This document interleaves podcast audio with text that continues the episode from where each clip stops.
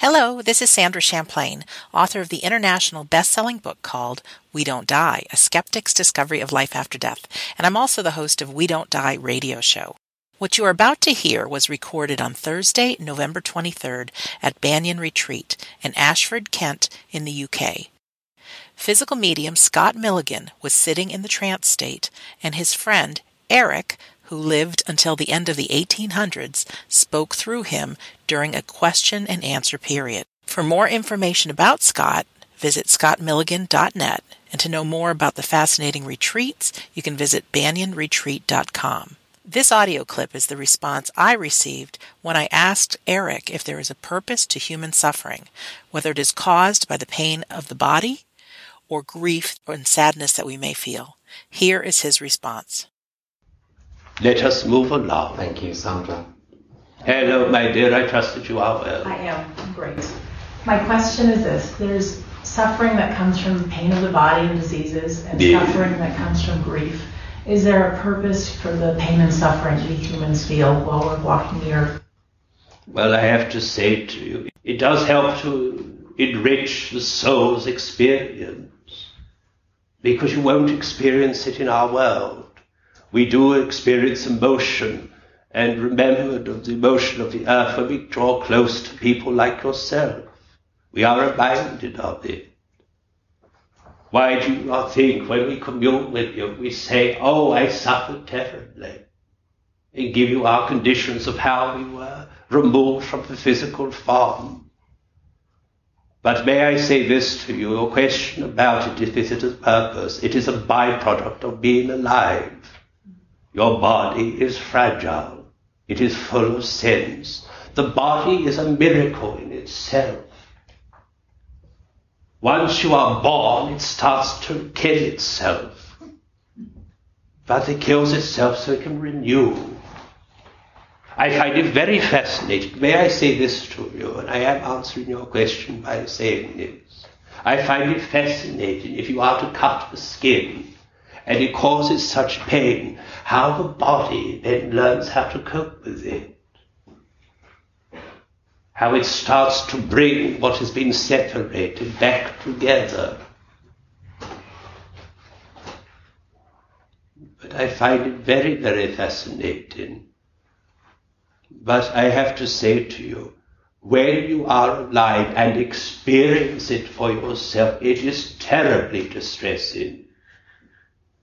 But the only hope I can give you is it is only for a short period of time.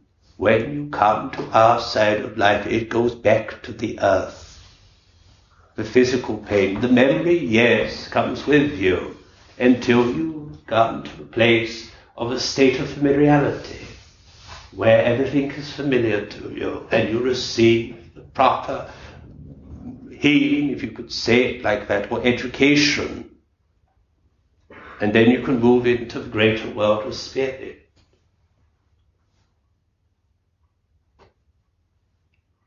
I've used this analogy many a time, and I may share it now. And please forgive me if a young man has tried to echo these thoughts.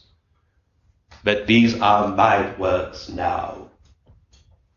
Young Daniel and myself met a lovely Jewish lady who died on the lavatory. It caused her most embarrassment when we said, How did you come to our side of life? She mm-hmm. said, I was on the lavatory, felt faint, and that was it. And I said to her, along with young Daniel, Can you describe to me what you experience? And she expressed to me that the death was like the very first time she stepped upon an aeroplane.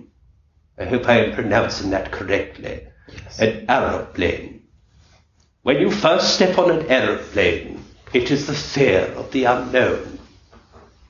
You take your seat and you settle in, and it seems very peaceful until it starts to move.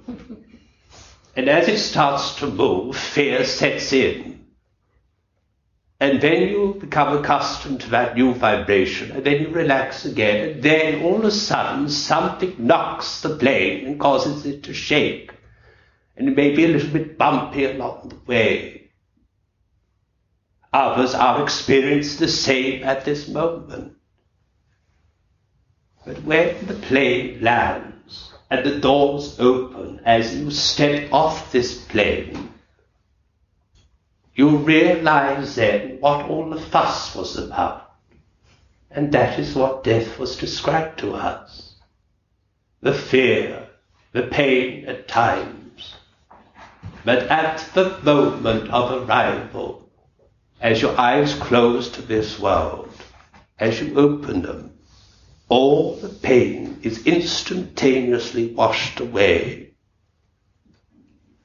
And you look and you say, why did I fear it? We hear the cries of those who are left behind, and that causes us distress. Because it doesn't matter how loud we shout and say they are still with you. Sadly, the earthly ears do not hear. So we have to come in dreams. But then, when you awake and tears stream down your face, you say, oh, it was only a dream.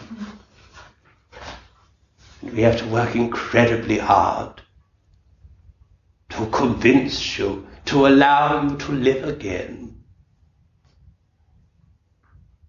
If I was able to speak to God on your behalf, and I say, could you do creation again? But this time, give them the knowledge. But then I fear, if you know how it is within our world, will you live your earthly life? Or would you choose to end your life because you realize that this world is extremely heavy and can be extremely cruel? But with the heavy and cruelness, there's light happiness, love. When your tears fall at the moment that someone leaves you and they join us in our world, we know that you know love. We feel it.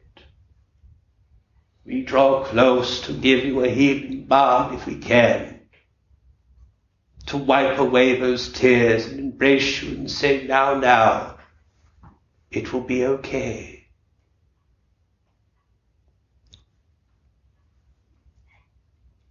In your world, people leave you. In our world, people join you. So they will leave you for a moment in your world, physically. But when it is your time when our world surrounds you and we get excited that you're arriving and you're slowing down the plane by saying, I am not doing it. I am not going and causing such fuss. we wash over you a sense of calm because your soul knows the natural progression to our world.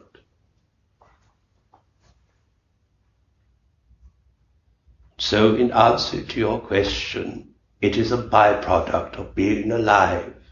The body is sensitive.